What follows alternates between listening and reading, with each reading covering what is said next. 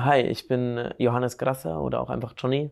Bin mittlerweile 33 Jahre alt, habe seit Geburt eine Tetraspastik, das heißt ganz einfach ausgedrückt eine Muskelspannung, die ungefähr dreimal so hoch ist wie bei jemandem ohne Handicap.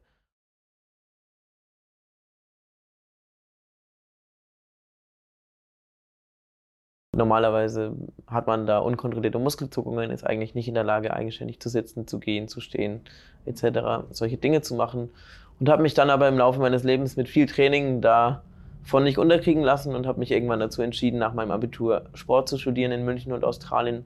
Bin dann an die Sporthochschule nach Köln gewechselt und habe dann irgendwann nach vielen Rückschlägen und Tiefpunkten entschieden, okay, ich mache jetzt mein eigenes Ding habe angefangen, äh, Vorträge im Motivationsbereich zu halten und eben verschiedene Projekte, die meistens auch mit Sport verbunden sind. So kam ich auch dann zu dem Kletterprojekt, was jetzt dann stattfinden wird demnächst. Johnny, du wirst als erster Mensch mit Tetraspastik den Zuckerhut besteigen. Wie kam es zu diesem Projekt? Das Projekt Zuckerhut ist tatsächlich durch Zufall ähm, 2019 entstanden. Und zwar war ich damals auf einer Messe für Sportkleidung und Technologie in München, weil ich ähm, in dem Bereich mich auch mal bewegt habe. Und habe da einen alten Zivildienstleistenden von mir getroffen, der damals bei Adidas im Outdoor-Bereich gearbeitet hat und habe mich dann mit ihm unterhalten und dann meinte er, hey, kletterst du eigentlich noch und hast du schon mal überlegt, auf irgendeinen Berg der Welt zu klettern? Und dann meinte ich, ja, aber kein Geld, kein Team, kein Equipment, ähm, deswegen habe ich das nie wirklich umgesetzt. Und dann meinte er, Mensch, überleg dir doch mal was und dann gucken wir, ob wir das auf die Beine gestellt kriegen.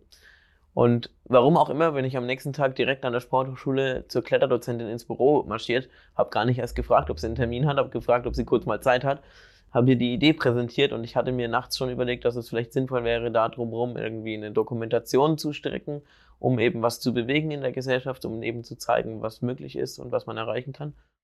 Die Kletterroute ist auch für Menschen ohne Beeinträchtigung eine Herausforderung.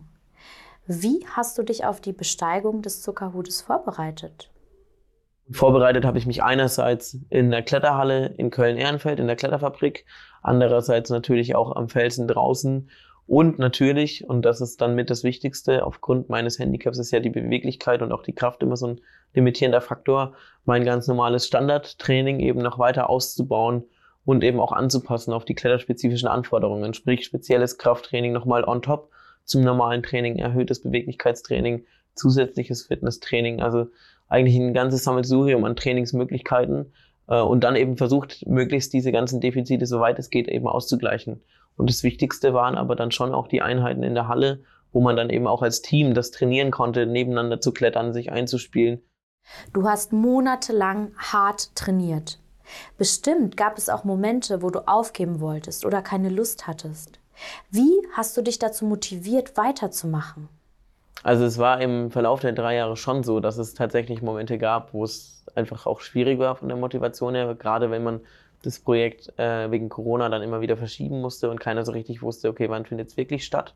Und vor allem eben nur vielleicht zum Verständnis, vor diesem Projekt habe ich so drei bis vier Stunden am Tag trainiert. Und das ist so mein Standardtraining sozusagen. Jetzt mit dem Projekt waren es zwischen fünf und sieben Stunden am Tag. Ähm, und das ist natürlich schon was, was über so einen langen Zeitraum dann sehr an die Belastungsgrenze geht und dann irgendwann auch an der Motivation nagt.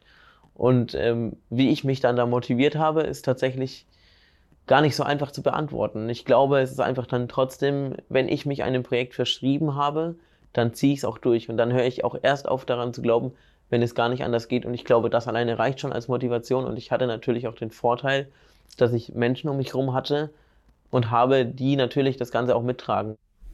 Aus deiner Erfahrung, was würdest du Menschen raten, die eine Weiterbildung oder Umschulung machen, wie sie ihre Motivation zum Lernen aufrechterhalten können? Wenn man sich quasi aus seinem ursprünglichen Be Be Berufsfeld rausarbeitet, um sich weiterzubilden oder umzuschulen, dann die Motivation dafür zu haben, nochmal zu lernen, die Schulbank zu drücken oder wie auch immer man das nennen möchte, gibt es für mich, glaube ich, ja, ähm, einen Hauptfaktor, einfach zu wissen, okay, ich mache das ja für mich selbst.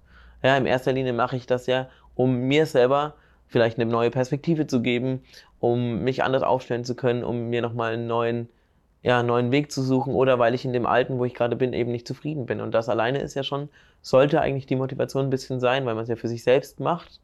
So, und das sollte man sich vielleicht auch immer wieder vor Augen führen.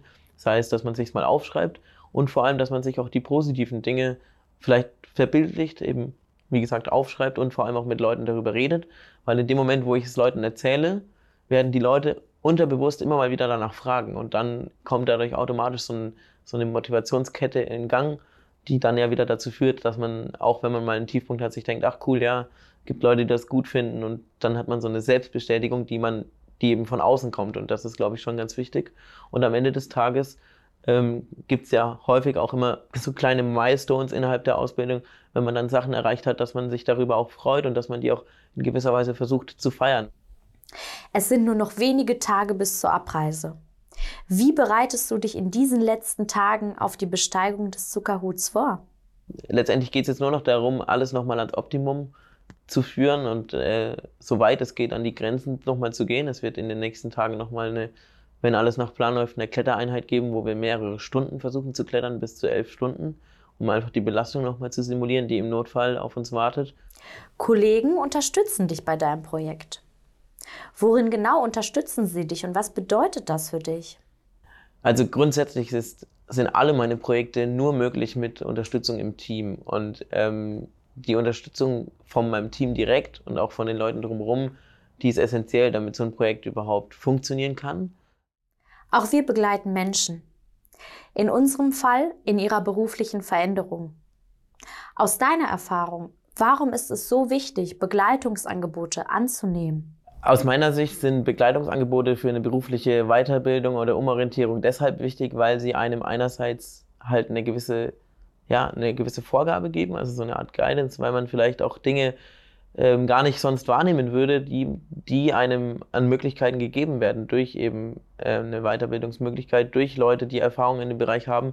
Weil jeder oder jede Person hat ja seinen und ihren individuellen Lebensweg und dann sieht man häufig die Chancen und Möglichkeiten vielleicht anders, als man sie vielleicht sehen könnte.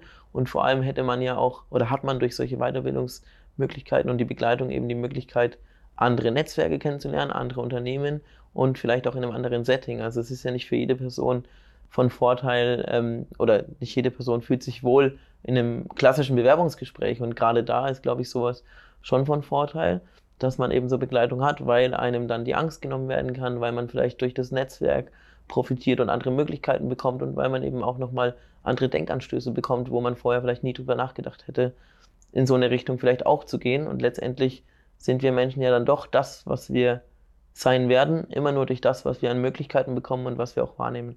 Und deswegen finde ich das schon sehr wichtig.